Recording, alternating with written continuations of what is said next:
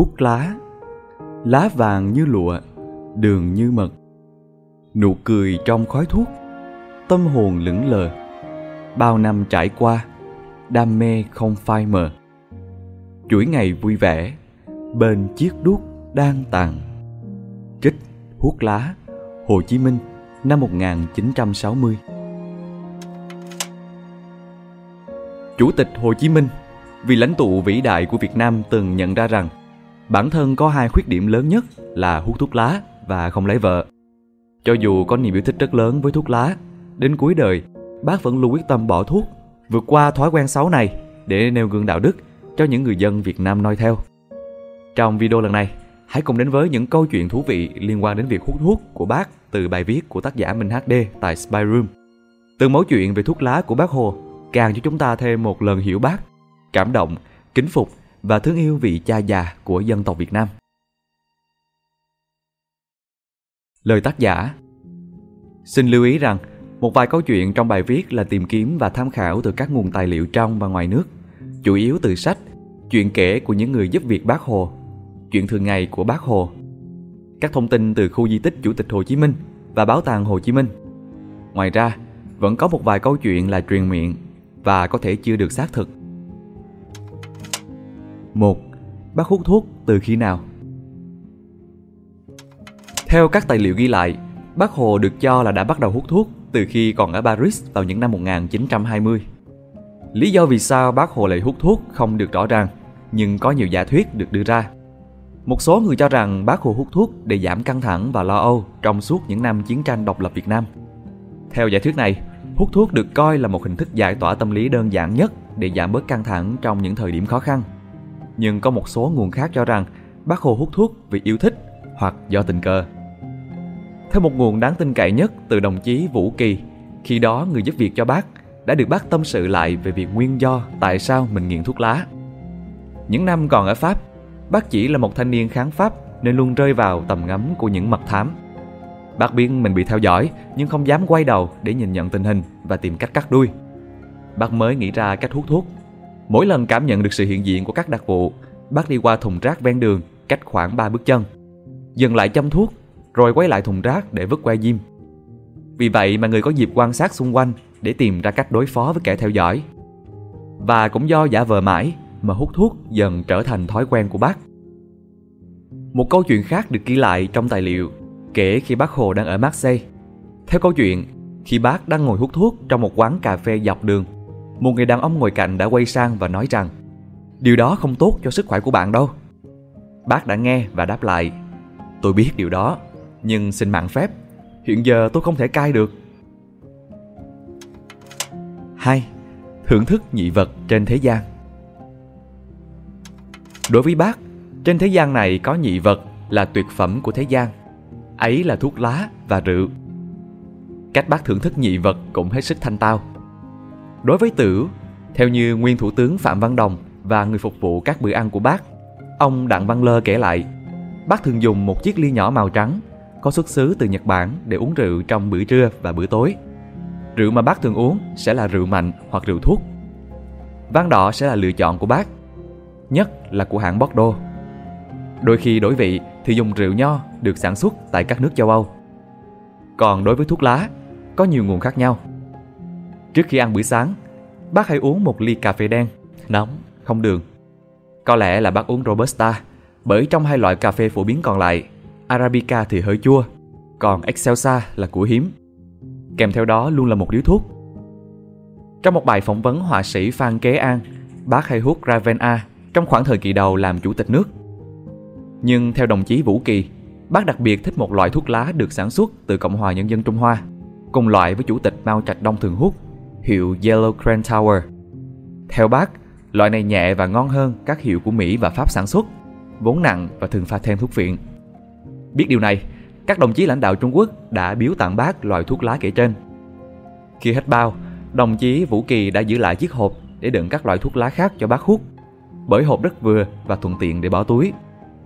Về sau, Trung Quốc sản xuất loại thuốc lá xeo mao, gấu mèo chuyên dùng cho chủ tịch Mao Trạch Đông. Ông đã đích thân gửi biếu cho bác. Từ đó mà bác bắt đầu hút thuốc này. Theo một vài nguồn khác, Hồi còn ở nước ngoài, bác cũng hay hút State Express 555 hay còn gọi dân dạ ở Việt Nam là ba số. Cũng là một hãng rất phổ biến hồi những năm 1930. Còn đối với thuốc Hà Nội, bác đặc biệt thích Đà Lạt chứ không chọn các hiệu phổ biến thời đó như TH, Phụng Hoàng, Trung Nguyên hay Hà Tây. Nói đến những câu chuyện liên quan tới bao thuốc lá của bác, nguyên phó thủ tướng Vũ Khoan kể lại, có lần ông đến phiên dịch cho bác. Trong khi chờ khách đến, bác mở bao thuốc, lấy một điếu cùng một mảnh giấy trong đó, vừa rít thuốc vừa lẩm nhẩm đọc. Khi ấy, ông không dám hỏi bác đang đọc gì, chỉ nghe loáng thoáng thấy tiếng Nga. Bác thường để một mảnh giấy trong bao thuốc, trên đó có ghi 10 từ tiếng Nga. Mỗi ngày bác hút một bao, khoảng 20 điếu. Cứ mỗi lần hút một điếu là lại nhẩm đọc một từ mới, rơi rụng đi cũng học được 5-7 từ. Cũng bởi vậy mà ngoại ngữ của bác rất tốt, cả tiếng nước ngoài lẫn tiếng dân tộc. Tôi thấy có hai nhà lãnh đạo của ta nói tiếng dân tộc rất giỏi là bác Hồ và đại tướng Võ Nguyên Giáp. Hai cụ nói chuyện với bà con người Tây thì nói tiếng Tây, với người Nùng thì nói tiếng Nùng. Đồng chí Vũ Khoan kể lại. 3. Nghị quyết của nhà nước để giúp bác bỏ dần thuốc lá. Bác từng nói, ở đời ai cũng là người thường, nhưng vô thập toàn. Chẳng ai là hoàn hảo cả. Đã sống ở đời thì ai cũng có khuyết điểm. Bác khẳng định, cả đời mình có hai khuyết điểm lớn nhất, ấy là hút thuốc và không lấy vợ. Các chú chớ học theo. Khi ấy, bác có dấu hiệu tái phát bệnh phổi, huyết áp, tim mạch không ổn định. Bên trong đáy mắt có dấu hiệu chảy máu. Bác sĩ Đào Xuân Trà, trưởng khoa mắt Bệnh viện Quân đội Trung ương đã được điều động khẩn tới nhà sàn để chữa cho bác. Cùng với sự hỗ trợ của Bộ trưởng Bộ Y tế, bác sĩ Phạm Ngọc Thạch và giáo sư Nguyễn Trọng Nhân. Vậy là bác đã bắt đầu cây thuốc ngay khi bắt đầu đặt bút viết dòng đầu tiên. Tài liệu tuyệt đối bí mật trong di chúc giao năm 1965. Nhưng khó lắm, thói quen rất khó đổi. Bác cũng tự thừa nhận như vậy. Bác chỉ có nhị vật làm vui. Giờ các chú bảo bác bỏ hết thì bác còn gì nữa. Vậy là bác mới bảo đồng chí Vũ Kỳ rằng Có người bỏ hút thuốc 50 lần nhưng vẫn hút lại. Nhưng bác sĩ yêu cầu thì nên thôi. Chú quản cho bác. Từ đó mà đồng chí Vũ Kỳ bỏ bao thuốc vào túi, thi thoảng đưa cho bác một điếu cho đỡ thèm. Trong thời gian làm việc ở phủ chủ tịch, bác ở ba nơi, nhà sàn, nhà 54 và nhà 67. Bác mới bảo Vũ Kỳ để cho bác ba lọ penicillin ở mỗi nơi để giảm dần tần suất hút thuốc. Mỗi khi hút hết 2 phần 3 điếu, bác cho vào trong lọ thuốc, rồi tuần tiếp theo chỉ còn một nửa, rồi một phần ba, rồi giảm hẳn xuống còn một vài hơi. Anh em trong trung ương bảo bác hút lại thuốc hút dở hại lắm. Bác bảo hút thế để có cử. Từ mỗi ngày một bao, bác chỉ còn hút 3-4 điếu. Đầu tháng 3 năm 1968, bác bắt đầu bị cảm ho nhẹ. Nhân dịp, bác quyết định từ bỏ thuốc lá luôn. Tất nhiên là rất khó chịu, ai cũng thông cảm cho bác. Nhưng khi ấy bác ho nhiều, đặc biệt là về chiều tối và đêm khuya. Từ đó, các đồng chí lãnh đạo cấp cao giao ước với nhau một nghị quyết rằng không ai được hút thuốc trước mặt bác, tuyệt đối giữ bí mật, không được để cho bác biết. Nghị quyết được bàn bạc và thông qua rất nhanh, nhưng cũng như tất cả các nghị quyết khác, rất khó khăn trong việc thực hiện. Nhiều người hút thuốc đã lâu thành ra nghiện, bấy giờ suốt ngày làm việc bên bác, không được hút thuốc thành ra thèm. Nhưng thương bác nên cố mà nhịn thôi. Nhưng bác biết hết.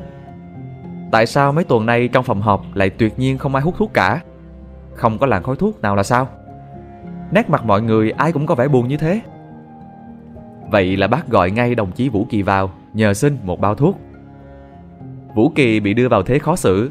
Trung ương dặn không được để bác hút thuốc. Nếu làm trái sẽ bị kỷ luật. Nhưng bác đã xin thì sao lại dám từ chối?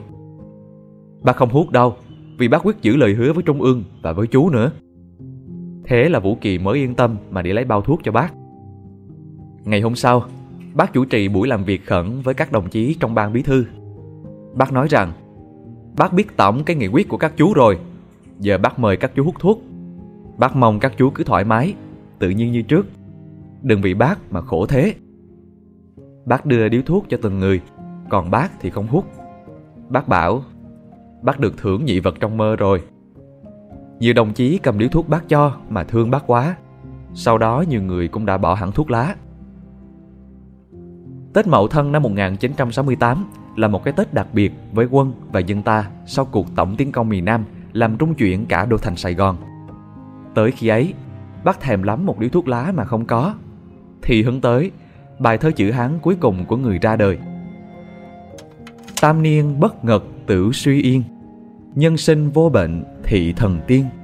Hỷ tính Nam Phương liên đại thắng, nhất niên tứ quý đổ xuân thiên.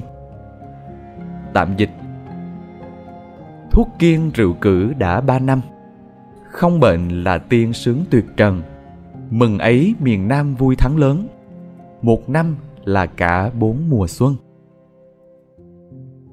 Trên đây là những mẫu chuyện về bác Hồ và điếu thuốc lá của người được tổng hợp bởi tác giả Minh HD tại Spy Room. Còn các bạn, suy nghĩ của các bạn như thế nào về những câu chuyện kể trên? Hãy để lại bình luận ở phía dưới video để chúng mình cùng biết nha. Còn bây giờ thì cảm ơn các bạn vì đã xem video. Xin chào và hẹn gặp lại các bạn ở những video lần sau. Đây là Spy Room, còn mình là Nam.